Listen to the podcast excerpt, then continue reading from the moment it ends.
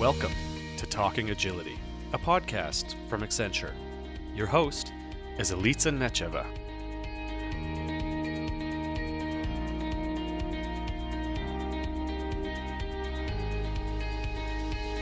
My guest today is Julian Sawyer. He is the Chief Operating Officer at Starling Bank, and Starling is what's referred to as a challenger bank. And I'm very excited to dig into Julian's perspective on enterprise agility in this episode. Julian joins me today from his office in London. Welcome to Talking Agility. It's a real pleasure having you. Hi there. So, our conversation today is going to look at what you're doing at Starling Bank and how you're doing it. And as such, I wanted to ask you to introduce Starling Bank to our listeners. So, Starling Bank was uh, created in 2014 by our CEO, Anne Boden, who had previously worked in many of the large banks in the UK and in Ireland, and realized actually there was a, a, change going on in terms of making banking good, making it right, but also technology, which hadn't really made that huge impact on uh, consumers to date.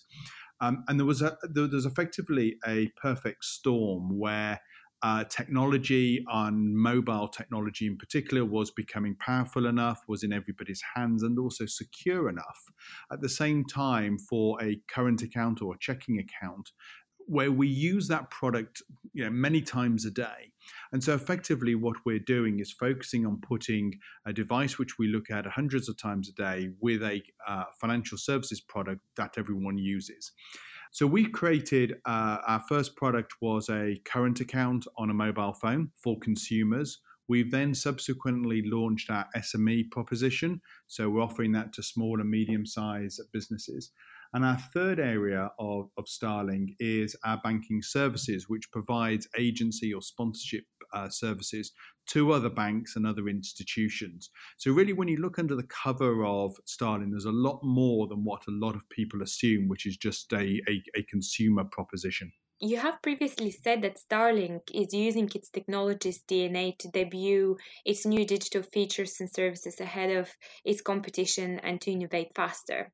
So I wanted to spend some time talking about your work at Starling and how agility factors into your business philosophy and ultimately what does it mean to be a challenger bank? That's a great uh, question and, and probably a fairly long one to answer. so I think if you uh, I think the first thing to, to realize is that we're a technology company doing banking. And so, probably our culture is closer to some of the leading technology companies like a Spotify or Netflix mm-hmm. than it is to some of the traditional banks. And that's really, really important. And I think if you look at what what it means to be a challenger or a disruptor in the market, it is doing things differently. It is thinking differently. So first of all, it's a very customer centric philosophy everything that we do is about our customer. And that is incredibly important. And I think a lot of uh, traditional banks have probably lost a little bit of that of that of that focus. The second thing is that we have no legacy infrastructure. Uh, you know, we've built all of our core platform and all of our uh, technology is all within Amazon Web Services. So we've used all the most up to date uh, in terms of technology, in terms of approaches, in terms of how we deliver solutions to our customers is, is fundamentally different. And then from a culture perspective, it's a very flat organization. We're about 380 people. Uh, we're all based in one office in London. But the, the organization is very flat structured. And so again, when you look at a traditional company, they would be, or traditional bank, they'd be sitting there and going, well, I've got a risk committee that I'm going to schedule in three weeks' time to require sign off, etc. Mm-hmm. If we want to do that today, we can have one today, we can have one tomorrow. And again, the decision making process is really important mm-hmm. to be very quick, very agile, the appropriate level, and absolutely the appropriate level of governance and control and debate, but not bureaucracy. And I think that becomes really, really important to the level of thinking and execution that we want to have with within the bank.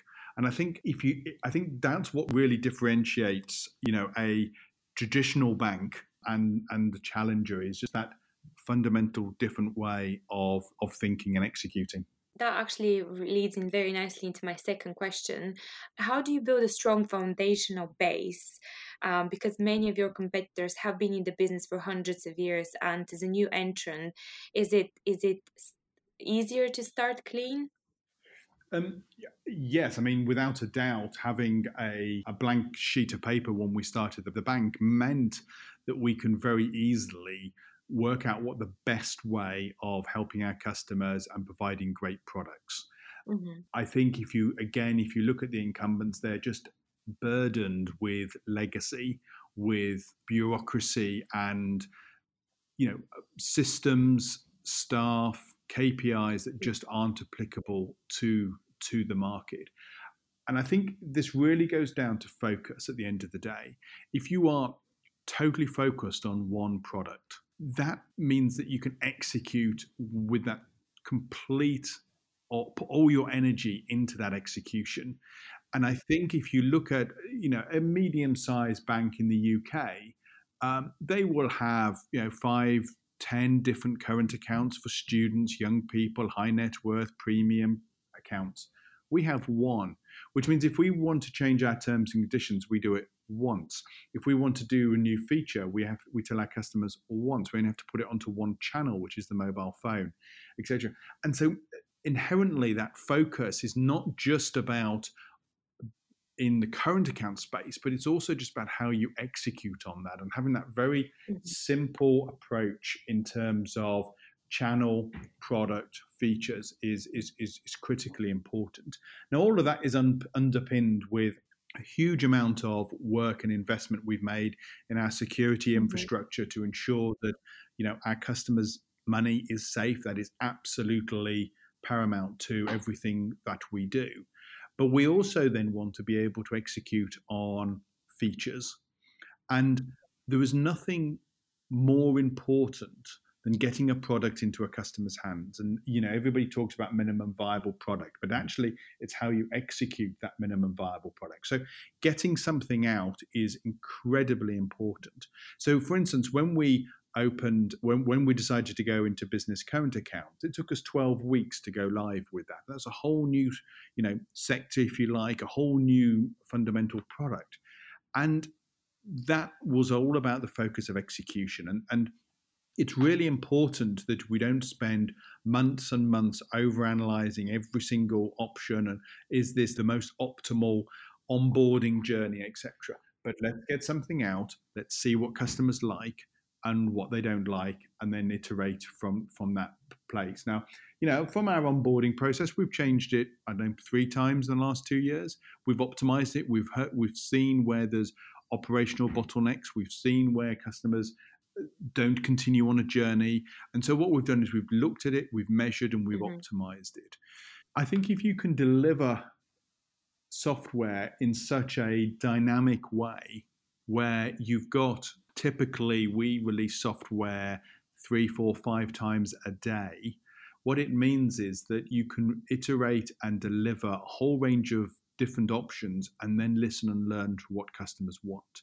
So we've got a range of features. For instance, you know, uh, you know, we've got a gambling block, we've got a card freeze. So if you have a, uh, you know, if you've forgotten your card or you lost it, then you can lock it so it doesn't get uh, used by anybody, and then you find it at home, and you can then, uh, you know, unlock it.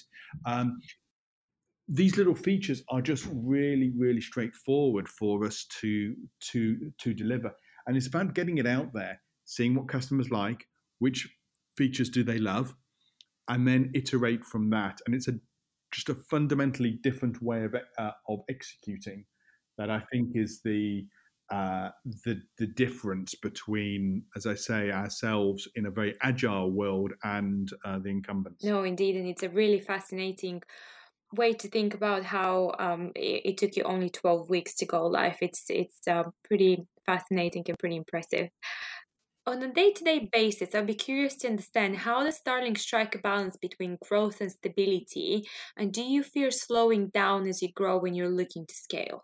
Now, it's a good question. I think if you look at uh, Maslow's hierarchy of needs, safety and security is the first and primary mm-hmm. uh, level. And I think we've spent a huge amount of time and money ensuring that our platform, our mobile app is safe, your money is safe and secure, uh, your data is safe and secure. And that is really, really important. And we will never underestimate how much time uh, and investment that we place within that. But as we grow, you know, that doesn't actually replicate itself in more time and effort because actually our focus is on new features, uh, which means that essentially we've got an underpinning foundation, if you like, of uh, everything is safe and secure, and yet we're then building on new features. And a lot of this then goes back to the the focus. And I don't want to be um, boring on this podcast, but if you've got that focus and execution, then you are in a very different position because you can iterate lots of features incredibly quickly. And so, therefore, we fundamentally believe that our structures and our governance, and also, you know, the people we've got, our amazing staff, our great software engineers, our great subject matter experts within the bank, who are able to, you know, understand what is required and articulate it clearly and robustly, and then put it through the lens of the customer, and then we can get things out. So we don't spend huge amounts of time planning. We don't do lots of Gantt charts or project managers and business analysts and all those other things. It's much more important just to do something, get it out into the customer. And so I don't think as we grow, that is going to fundamentally change. Yes, we will have to put a little bit more structures in because we'll have, uh, you know, more software engineers. We'll have more uh, sub, sub subject matter experts across the bank. But essentially, it's got to be more of the same because it's part of our DNA. And I think that bit is is often lost when people go, "Will the incumbents come and and you know eat our breakfast?" But the fundamental difference is here that our DNA, our ways of execution, our ways of decision making mm-hmm. is so fundamentally different that you know I think that we will be accelerating our delivery capability rather than than than slowing down. And I think that understanding that is important.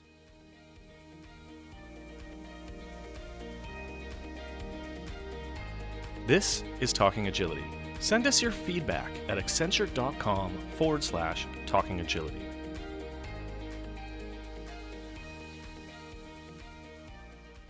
Accenture research has identified there are a number of key factors which are really well known to contribute to enterprise agility. And some of them you mentioned the, the decision making, the speed in decision making, the way you're handling risk, the ways of working, uh, the technology, of course, they all contribute to enterprise agility. So you, you do embody what an enterprise agility organization is. I wonder if we can shift um, a little bit the direction of our conversation to your talent strategy.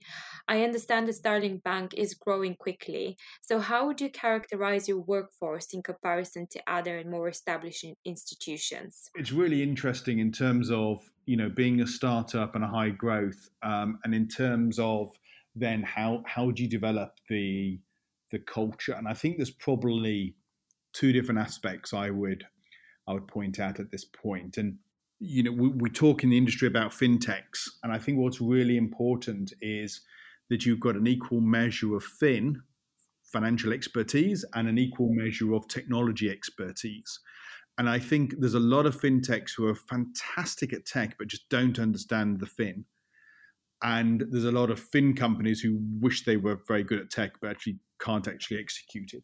And I think what is critically important is that, you know, everybody who from our risk compliance finance functions have come from banks who've come from many many years of experience of doing their job and the controls and the risk management etc and then you look at our product team and i think the vast majority of them have not worked in banks you look at our software engineers again the vast majority of them have not because mm-hmm. we don't need them to have worked in a bank. Need, we need people who are thinking about the customer, who are delivering technology in new ways, and those that leadership isn't coming from financial institutions it's coming from other industries that have been transformed. And so i think you look at this and you go what is that fin in that tech? And what what balance have you got? So what's really important is we've got the right people in the right roles in terms of, of, of talent and I think the second point I would I would uh, I would talk about is if you look at the culture here, it's high performing, all of our staff are amazing. They are Mm-hmm. strong. They are bright. They're inquisitive. They are curious. They either, either they if they don't know the answer to something, they know how to get to the answer. It is, uh, and having used to work at Mhm. um, Accenture uh, many years ago, the culture is is pretty much like a high performing consultancy business where everybody is on top of their game Mhm. and whether that is someone who is um, you know young and has just joined you know the working life or someone who's been is, is more experienced and has come from other organization it is about people who are absolutely on top of their their game and are thinking things differently and are, are you know are challenging and are happy to be challenged and i think it, it's just a different type of person it's a different type of pace you know this isn't about internal PowerPoints. We don't do PowerPoints internally. You know, therefore there isn't as much stakeholder management about Mm. politics and about aligning yourself to different fractions, etc. This is about doing a job and doing a job for our customers. And I think a lot of that is um, some of the essence of a lot of the successful technology companies, uh, a lot of the successful challengers and disruptors in other industries have just brought some really, really clever people and created an environment for them to thrive. And you know, and it's a bit of a cliche, but it's not about the beanbags. It's not about the table, the table tennis tables, which we do have. I do honestly admit we do have those, but it's not about that. This is much more in depth. It's, it's deeper. It's into our DNA, and I think that's the important part. Striking the right balance of fin and tech and having the right people in the right roles and having that high performance culture is what is bringing the advantages um, to the starling bank yeah. excellent i would just add a small question at the end of this one which a couple of people have asked me when i told them that i'm speaking to you today they're really curious and they said oh please ask him whether um, within starling bank within the ways of working you, you are using daily stand-ups and retrospectives which are the various different ways in which you follow an agile approach and agile methodology. So, do you use those uh, little tricks and methodologies from the agile bag? Yes, we do. And it's not just a technology. I think every team will do daily stand ups. Can't think of any team that doesn't. Um, so if you come into the office at 9, 9.15, 9.30, uh, you will see lots of stand-ups happening across the, the business. And I think, you know, that's really important that people, the whole team have got clarity in mm-hmm. what's the prioritization, what are we doing and why we're doing it. Because I think a lot of businesses forget to talk to their staff about why and what's important. Um, and mm-hmm. it's you know whether we've got a customer or a client uh, or we've got a big opportunity etc but it's why is this important to our customers and what are we doing about it i think is something that is missed so i think in any agile organization it's not just about the tech guys having a stand up yeah. and, and, and using those and everybody else going in traditional hierarchical management meetings it's much more agile fluid and a, a much more dynamic culture. It was a real pleasure speaking to you, and thank you so much for taking the time to join us at the Talking Agility podcast. Thank you, Ellie. Appreciate it. I hope you found this episode as insightful and interesting as I did. I want to hear from you about your own experiences transforming for agility. What have you learned? What are you still learning? And what have been your successes? This podcast is for you, our listeners, so let us know what topics you'd like to hear in our upcoming episodes. Get in touch at accenture.com forward slash talking agility or find me on Twitter where I'm at Elitsa Nacheva, which is E L I T S A N A C H E V A for the avoidance of doubt. If you're enjoying Talking Agility, please like us on your podcast platform and subscribe to the podcast. We are now on Spotify, SoundCloud, iTunes, and Google Play. And your ratings and comments will help us reach a larger audience, so please don't be shy with your feedback. I'm Elitsa Nacheva, your host, and I'll speak to you next time on Talking Agility.